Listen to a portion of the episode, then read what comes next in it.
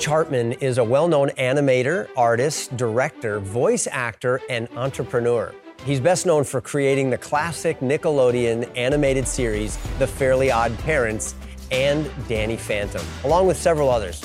Butch, thanks so much for coming on Takeaways. Hey, Kirk, it's great to be here. Good to by the way, good to see you again. By the way, I don't know if you remember why I'm saying that, but that's that's great to see you again. I do. Bro, we we are co-stars together from a from a hit TV show back in the 80s. I know everyone's going to remember the episode. It was an episode yes. in 1987. It was the third season, and it was where uh, Dewey High School had an election for student body president, and a scandal broke out when the class clown Mike Seaver won the election. It was called Michael Gate. I remember what Mike was doing. You were playing a character named Robert Jordan. What was Robert Jordan up to back then? Uh, well, yeah. Number one, Robert Jordan had a mullet, so I had I had like the John Stamos mullet going on. Oh, everyone and, uh, remembers uh, the John Stamos mullet because because we all we all had the same mullet back in the eighties. We did, we did. No, but I, I ran against you for student body president. That was actually my first ever sitcom acting gig and I was on Growing Pains and I co-starred with you. At the time, I think I was like 23 and you were like 17 and you were a TV star. So we didn't really have much contact at the time, but we were on the same set and it was such a blast. I'll never forget. Oh man, and it's so cool to see all that you're doing now and the how God's taken your path in the entertainment industry. I'm an actor. I understand the the casting process. I've been through it so many times. And then if I'm trying to make a movie, I know I know what the the, the scripting and, and the casting process is like from a production standpoint. But you are an artist that's dreaming the cast up in your mind. I mean, as an animator, as an entrepreneur, you're, you're creating not just characters, but but worlds that your characters get to live in. What is that whole process like? It's kind of interesting. You know, back when I worked with you, I was trying to be an actor, like a, a, live action actor. But at the same time, I'd come to California originally to be an animator for Walt Disney Studios. That's why I'm from Michigan originally, wanted to work for Disney. And um, I was actually pursuing my career as an animator at the same time I was doing the acting thing. I've since left the acting behind. But you're right. I mean, um, I just wa- I started working as an artist in the animation industry in Hollywood like around 1986. And um, what you do, like you said, um, if you work for a studio and you're working on a show called, like, let's say it's My Little Pony. That was my first job ever in the animation industry. Uh, you know, here we need you, we need you to draw this pony with a wreath around its neck and a roller skates on its feet, right? So you have to do that. Oh, now they're going to go into a castle with pinball machines. You have to draw that. So if you can draw that and they can use you, then you're hired. So you're really instead of building a set with hammer and nails, you're drawing your sets, you're drawing your actors, and you have to really make a show come to life through art. It's really fun. Man, that is that is just so cool. And, and, so many of us have tried to doodle and sketch. Sometimes we're sitting in church, or or uh, when we should be doing our homework, we're like, you know, I don't know, playing tic tac toe or doodling little things just to pass the time. But, but God's given you a talent to be able to do that and actually make a living doing it. And not only make a living, but enhance other people's lives with the characters and worlds that you've been building, like uh, Danny Phantom and uh, Fairly Odd Parents and, and all of this.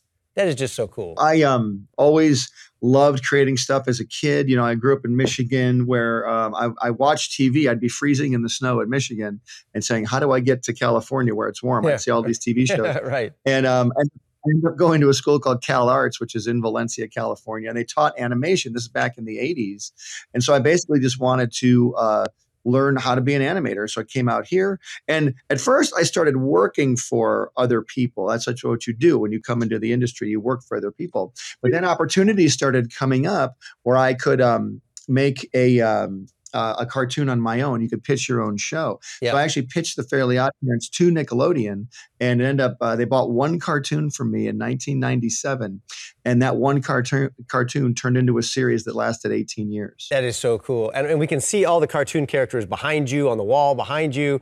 But when you were a kid, what were the cartoons that inspired you? Oh man, I used to love I used to love Bugs Bunny. Number one was my big fave. Bugs Bunny, Daffy Duck. You're despicable, you know that kind of stuff. I love the Flintstones.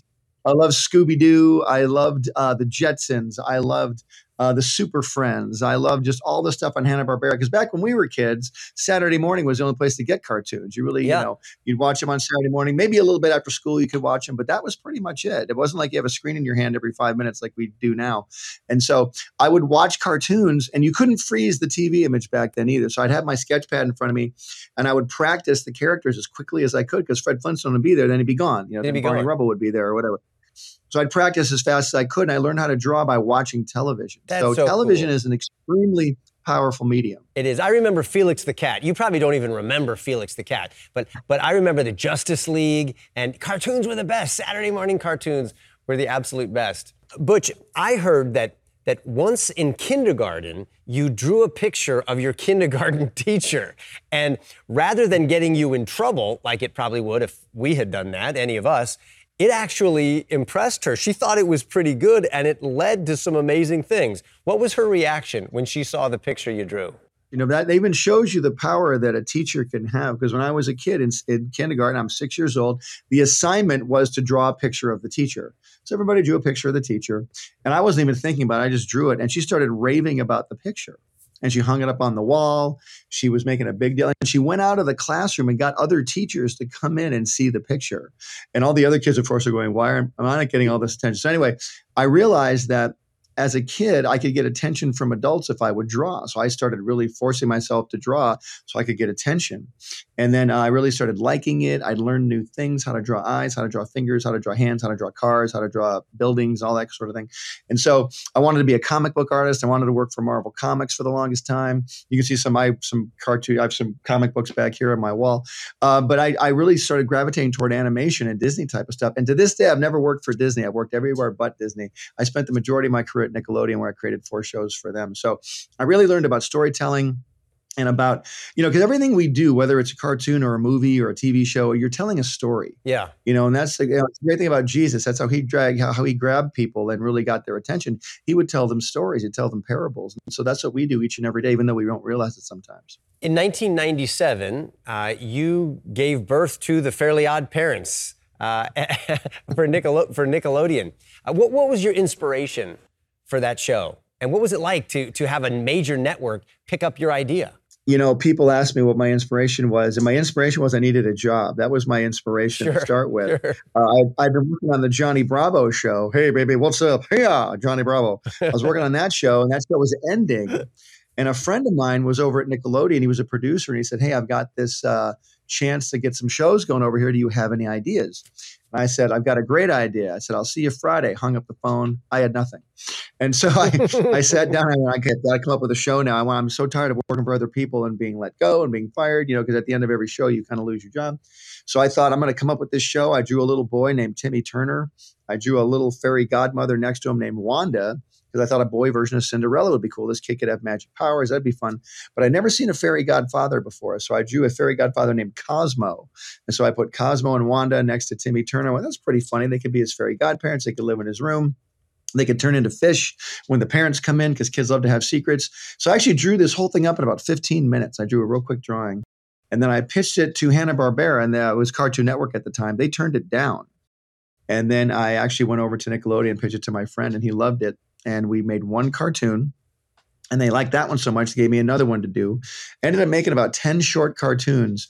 And then they focus tested them. And if you don't know what a focus test is out there, uh, it's one of the most terrifying days of your life where they put your cartoon on in front of a bunch of kids and they take their reactions down if they like it. And fortunately, the kids liked it and they bought it as a series. In 2001, it premiered and it ran for 18 years. And I was able to make other cartoons based on the success of that one. It was really a blessing. That is such a cool story. You know, something else we have in common, Butch, is that we began our relationship with God while working in Hollywood. What's interesting is I sort of knew I needed a savior my whole life, but I didn't know how to go about finding him. And I, to be honest with you, unless you're looking for him, it's very hard to find him. You know, the Bible says that, you know, wide is the path to destruction and everybody goes that way, but narrow is the path to salvation. There are few who find it. You really got to chop the weeds and look for that path sometimes, in my case anyway. But I was um, actually working at Nickelodeon when I went to church one day in 1999. My wife and I went to a church called Crenshaw Christian Center in in uh, downtown, actually in South Central LA, hmm. predominantly African American church. We went there and uh, to see a friend of ours get an award. And I went in and I was I had no plans on staying. I'm like, I'll go down there, we'll see this guy get the award, and I'll leave. And I left that church that day, and something inside me said, You've got to go back. And I went, Oh man, I got to go back. Uh, what does that mean? I got to go back. So I was 34 years old this time. And I'm like, I'll just go back. And I started going back to this church. And the pastor, Pastor Frederick K.C. Price, was the one who really, really got me in the heart because he actually was the first pastor I'd watched that said, Open the Bible, follow along with me. And I didn't even have a Bible when I walked in. They gave me a Bible at the church that day. So he would just, he really simplified the Bible for me. And I'm like, this is just letters to people to explain who Jesus is. You know, that's how I looked at it. And I got saved at that church. And once mm. I got saved, the spiritual blinders came off my eyes, the scales came off my eyes, they fell away and, the Holy Spirit was able to illuminate the Bible to me. And I started seeing how exciting it was. Like I could approach the Lord, I could approach Jesus and ask him for things, like not just financial things or material things, but I could ask him questions about life. I could, the Bible says, come boldly to the throne of grace, like a little kid. You know, like a little kid has no problem coming up to their dad, asking for something. And I realized that I could do that too. And I got really excited about it. I was at Nickelodeon making Fairly Odd Parents while I was realizing this. And I couldn't put any of those thoughts or ideas in my show because it was a secular show. But I could put maybe the idea of Jesus in my show, like family, love, happiness, those kind of things I could put in. Couldn't put scripture in, but I started making really just positive stories and really trying to tell, uh, you know, people that life can be amazing and and making people laugh. That's what I really wanted to do. I really think people need to understand that Jesus was a joyful God you know uh, he says you know let not your heart be troubled and that's what i want to do is make people's heart not be troubled that's so that's, that's kind of how awesome. i found the lord butch t- talk a little bit about how your faith began to impact your work. You were sneaking concepts of love and family into these cartoons which seems like a natural thing to do. But were you able eventually to start being more overt in your Christian values?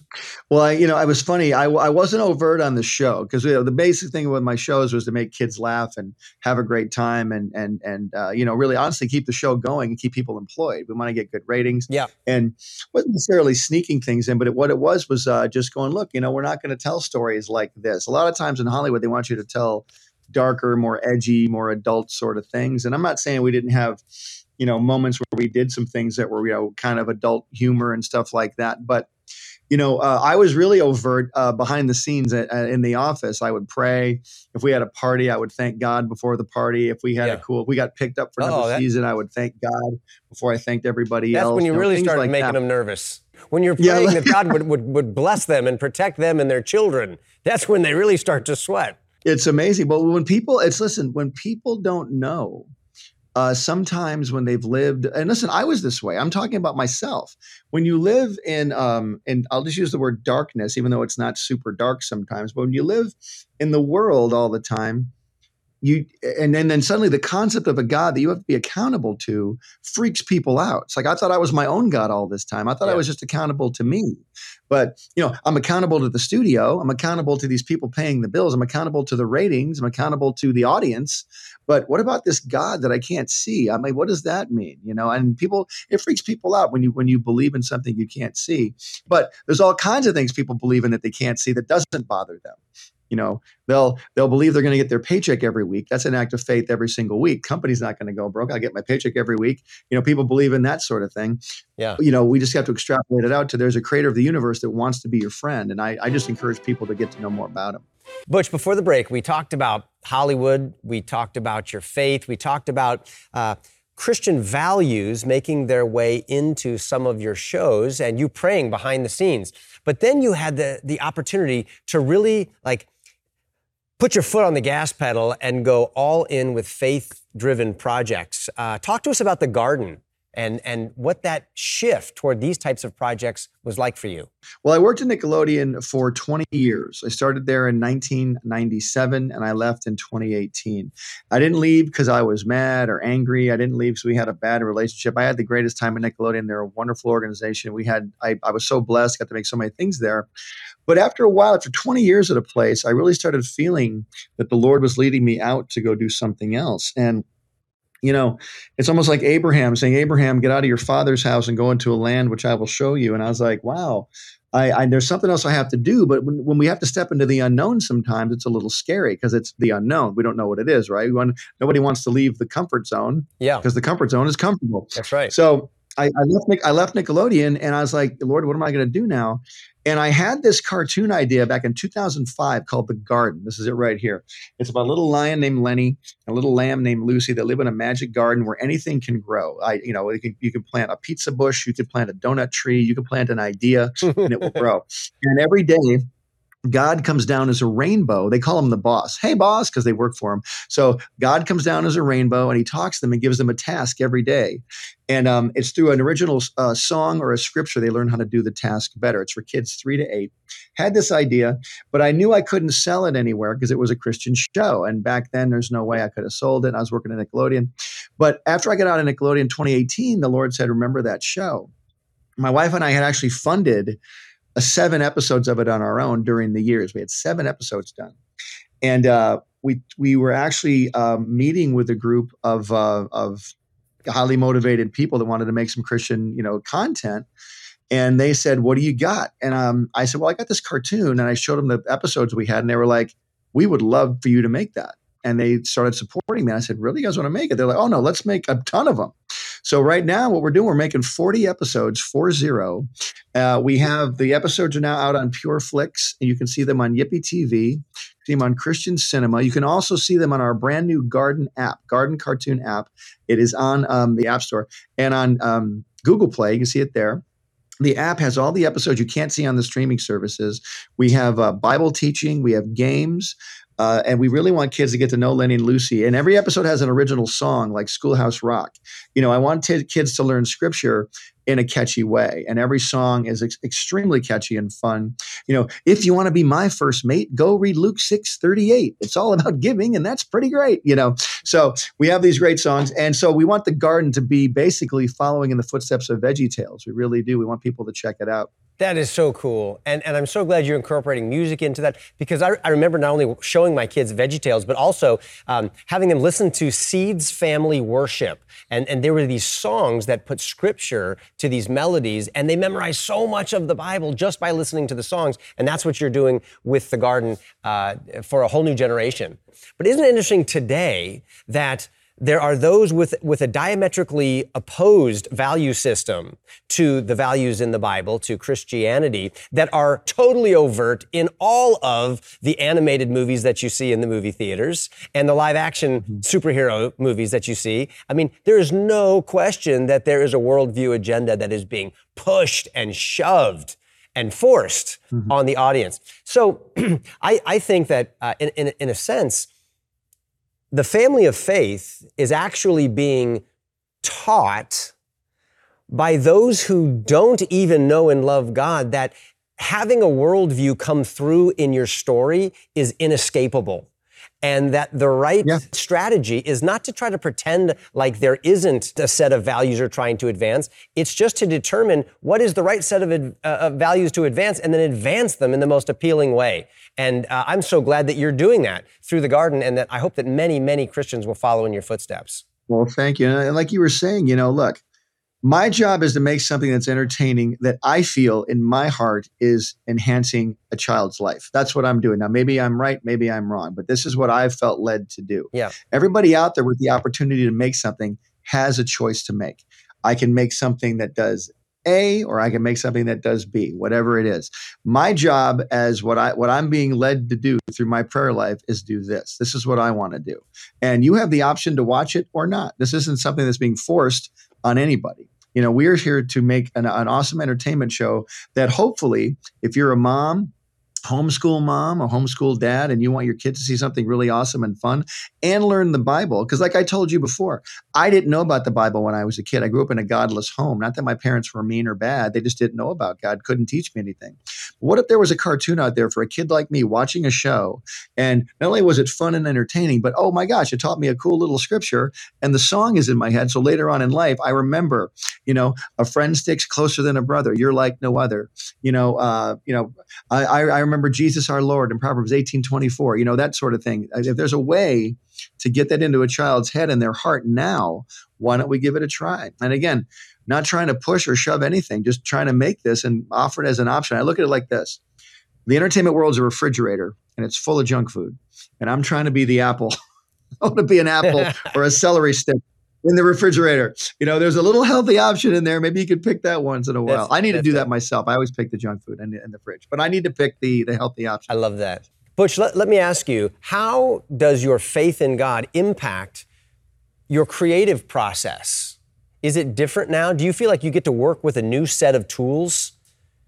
Because now you have a platform to put the garden out there. Yeah, very good question. You know, right now it's interesting because this whole project is funded independently. Let's face it, as creators of entertainment, we always need funding to do things.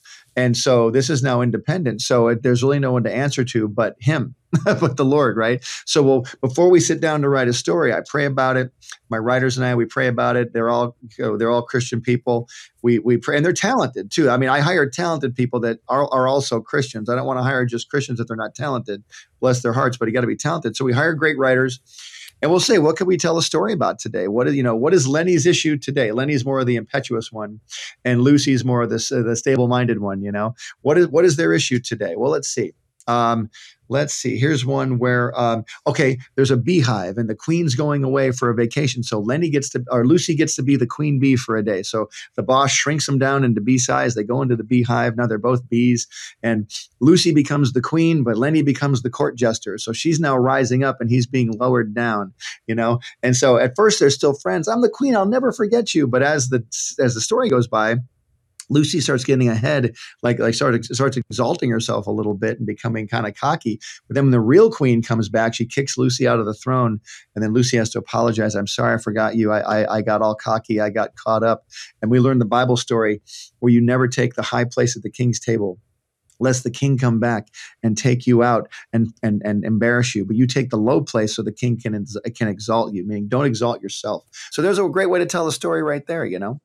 Butch, you, you, are so creative. God has given you this gift and equipped you to, to, to be a Butch Hartman right here uh, it, on TV for our families right now.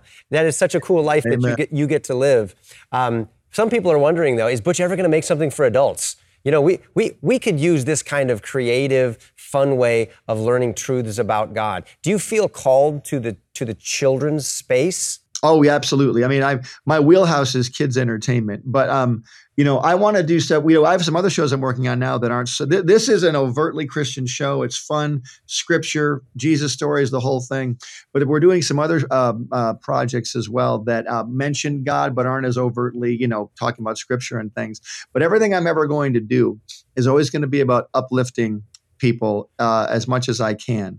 You know, we're going to try and make people feel good at the end of each episode. That's our job because I want people to watch these shows over and over again, and I want them to show them to their kids too. Yeah. Uh, you know what I get all the time. I've got gener- I've got a generation of kids that have grown up with my shows, Fairly Odd Parents, Danny Phantom, my other Nickelodeon shows.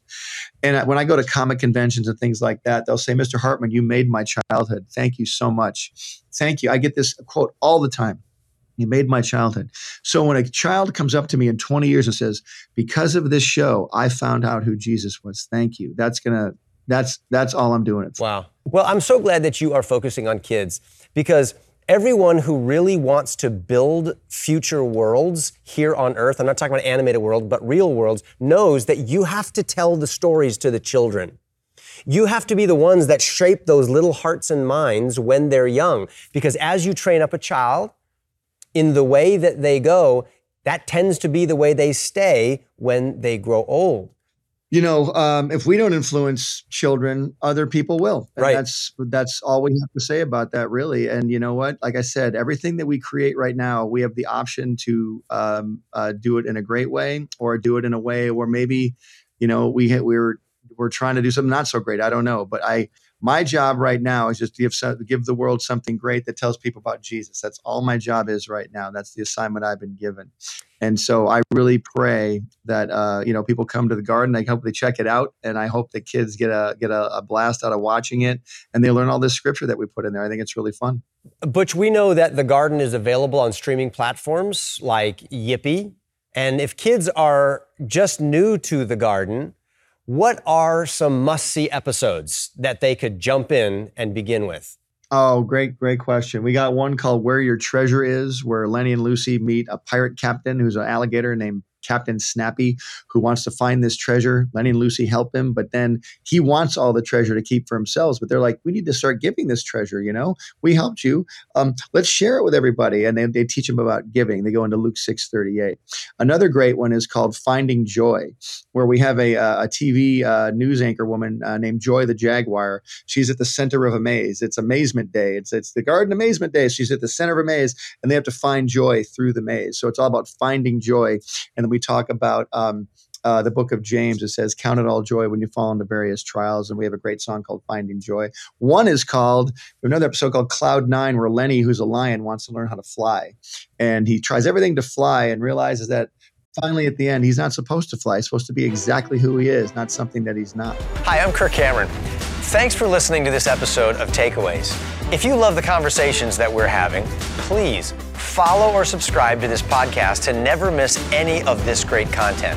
And please consider leaving a positive rating and a review to help others like you discover this show.